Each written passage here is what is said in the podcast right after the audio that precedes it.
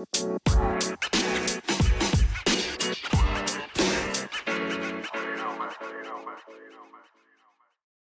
วัสดีทุกคนนะคะ ยินดีต้อนรับเข้าสู่ MED Podcast นะคะ วันนี้ก็กลับมาเจอกับแป้งอีกแล้วนะคะ วันนี้นะคะเรื่องที่แป้งอยากจะเอามาแชร์เนี่ยเป็น 5 skill นะคะ ที่องค์กรยังต้องการในอนาคตนะคะ แล้วก็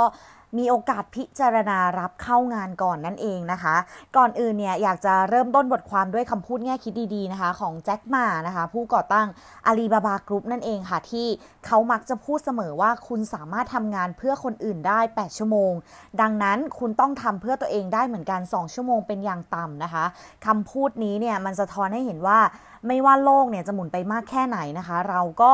ยังเป็นเราเนาะแล้วก็การพัฒนาเนี่ยการหาความรู้ให้ตัวเอง จะไม่หยุดนิ่งเช่นเดียวกันนะคะ มีรายงานของ World Economic Forum นะคะ ในปี 2020 เนี่ย ในหัวข้อ The Future of Jobs Report นะคะ ได้ระบุด้วยว่ามีถึง 44%ของธุรกิจทั่วโลก ก็ประมาณ 17 ประเทศนะคะ ที่คาดหวังจะเห็นประสิทธิภาพของพนักงานและไม่ใช่แค่ในเชิงวิชาการ ก็คือ academic skills นะคะ แต่รวม ไปถึง soft skill ที่จำเป็นมาก ๆ นะคะ ต่อการเติบโตขององค์กรในภาพรวมนะคะ โดยการศึกษาจากบริษัทชั้นนำของโลกนะคะจำนวนมากเลยใน 17 ประเทศนะคะ ได้ระบุถึงบาง soft skills ที่ พวกเขาเนี่ยมองว่ายังสำคัญในอีกหลายปีข้างหน้าเลยนะคะ หรือในปี 2025 เนี่ย แม้ว่าดิจิตอลเนี่ย อาจจะเข้ามามีบทบาทมากกว่าเดิมนะคะ หรือความเสถียรภาพของเทคโนโลยีบางอย่าง เช่นปัญญาประดิษฐ์นะคะ AI นั่นเองเนาะ robot นะคะ cloud computing นะคะ จะเพิ่มประสิทธิภาพมากกว่า ปัจจุบันนะคะ หนึ่งในนั้นก็คือภาวะการตัดสินใจที่ดีค่ะ หรือ skill การเป็นผู้นำซึ่งหลายบริษัทนะคะ เช่นอเมซอนเนี่ย มองว่าการที่พนักงานมีทักษะนี้นะคะ จะทำให้การทำงานเป็นทีมหรือระหว่างบุคคลเกิดขึ้นได้เร็วนะคะ การทำงาน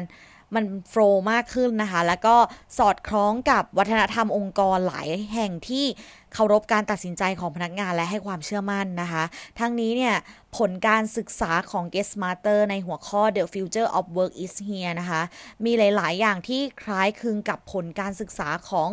WEF นะคะ โดยเฉพาะ soft skills ที่บริษัทให้ความสำคัญมากขึ้นนะคะ แล้วก็มองว่าเป็นไป ใบเบิกทางที่ดีเลยในการรับเข้าทำงานก่อนทักษะอื่นๆนะคะ ทักษะแรกนะคะคือทักษะความรู้ด้านดิจิทัลนะคะ ก็คือดิจิทัลริทเรซีนะคะ ความรู้ที่ว่านี้เนี่ย ไม่ได้หมายถึงการเป็นเอ็กซ์เพรสในด้านนั้นๆนะคะ หากเราไม่ได้สมัครในตำแหน่งที่เชี่ยวชาญเฉพาะด้าน แต่อย่างน้อยๆเนี่ย โลกที่เรามันหมุนไปเรื่อยๆนะคะ และแล้วก็รับเอาอิทธิพลของเทคโนโลยีและนวัตกรรมเข้ามาผสมผสานกับการทำงานของคนมากขึ้นเนี่ย อย่างน้อยที่สุดนะคะ สิ่งที่ต้องรู้โดยพื้นฐานเช่น ศักยภาพของแอปพลิเคชันนะคะบล็อกเชนนะคะหรือการวิเคราะห์ข้อมูลและใช้ซอฟต์แวร์ในชีวิตประจำวันนะคะ เช่นชุดเครื่องมือของ Google นะคะ Workspace นะคะ Slack Zoom นะคะ Asana Facebook หรือว่า Workplace นะคะ แล้วก็ข้อที่ 2 นะคะ เขาบอกว่าการคิดเชิงวิเคราะห์นะคะ หรือ analytical and critical thinking นั่นเอง คือผู้เชี่ยวชาญหลายคนเนี่ยรวมถึงระดับผู้บริหารนะคะ มองว่า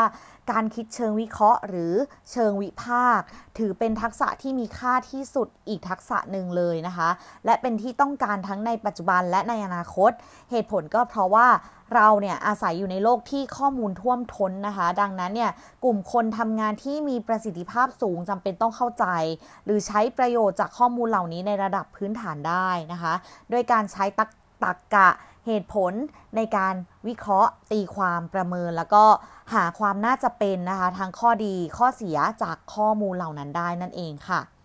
แล้วก็ทักษะที่ 3 นะคะก็คือการจัดการด้วยตัวเองนะคะ หรือ Sales Management นั่นเอง การสำรวจของการ์ดเนอร์เมื่อเร็วๆ นี้บอกว่ากว่า 82%นะคะของระดับผู้บริหาร วางแผนจะให้พนักงานเนี่ยทำงานระยะไกลต่อไปอีกในอนาคตนะคะ แม้ว่าการแพร่ระบาดจะจบลงนะคะ ดังนั้น skill การจัดการด้วยตัวเองเนี่ยรวมไปถึงภาวะการตัดสินใจที่ดี และเด็ดขาดแม่นยำ จำเป็นมากเหมือนกันในอนาคตของการทำงานนะคะ ทั้งนี้ skill การจัดการด้วยตัวเองเนี่ยยังหมายถึงวินัย แรงจูงใจนะคะ แล้วก็ความรับผิดชอบที่สูงขึ้น หากเราต้องทำงานอยู่นอกโครงสร้างองค์กร ที่ปกติต้องทำงานในออฟฟิศเท่านั้นเนี่ยรวมไปถึงการเรียนรู้เชิงลุกเชิงลุกนั่นเองนะคะ ความยืดหยุ่นในการปรับตัวนะคะ แล้วก็ความอดทนต่อความเครียดที่เป็นปัจจัยภายนอก ซึ่งทั้งหมดนี้เนี่ยจะกลายเป็นความสามารถในการพัฒนาตัวเองนะคะ เพื่อ การเติบโตขององค์กรที่เป็นไปเป็นแบบที่ต้องการมากขึ้นนั่นเองค่ะ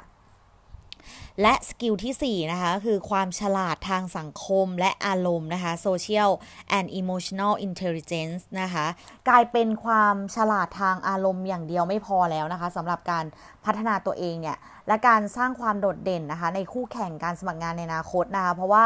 ความฉลาดทางสังคมนะคะกำลังกลาย เป็นปัจจัยหลักในการพิจารณาขององค์กรด้วยนะคะ ดังนั้นการควบคุมอารมณ์ของตัวเองให้อยู่ในสภาวะที่เหมาะสมกับสถานการณ์นะคะ บวกกับความเข้าใจว่าสิ่งที่ถูกต้องและควรทำเวลาที่อยู่ร่วมกับผู้อื่นทำงานหรือกิจกรรมบางอย่างเนี่ยควรเป็นยังไงนะคะ การเข้าใจจุดแข็งจุดอ่อนบุคลิกที่หลากหลายของตัวเองนะคะ มันจำเป็นมาก ๆ เลยนั่นเองค่ะ และสกิลสุดท้ายก็คือความเป็นผู้นำค่ะ leadership นะคะ หากเทียบกับรูปแบบการทำงานในวัฒนวัฒนธรรมองค์กรแบบเก่านะคะ จะเห็นว่า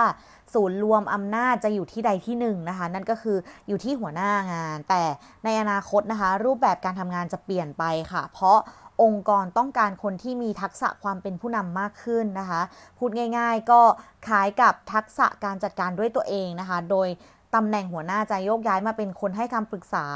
ในเชิงการทำงานจริงมากกว่านะคะ ผลการศึกษาของ g u e s t Master นะคะ ยังพบว่าคนรุ่นใหม่เนี่ยทั้งกลุ่ม คนมิเลเนียนนะคะ และก็ Gen Z เนี่ยเติบโตค่อนข้างเร็วนะคะ และอยู่ในระดับหัวหน้างาน การบริหารจัดการมากขึ้นนะคะ โดย millennial เนี่ย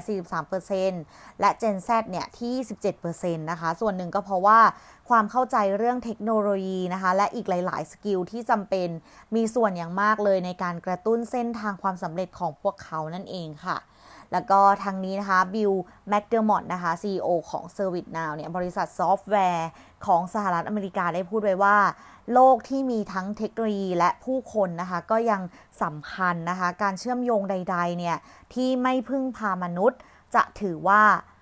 ไม่มีการเติบโตเลยนะคะ เพราะอย่างน้อยๆเนี่ยอัลกอริทึมของหุ่นยนต์เนี่ยหรือเทคโนโลยีอื่นก็ไม่สามารถทดแทนมนุษย์ได้นะคะ เพียงแต่เราต้องพัฒนาตัวเองในสิ่งที่เทคโนโลยีเหล่านั้นทำไม่ได้นั่นเองค่ะ ก็จบลงไปแล้วนะคะสำหรับ เเรื่องดีๆ วันนี้เนาะยังไงก็เจอกัน EP หน้านะคะสำหรับวันนี้ สวัสดีค่ะ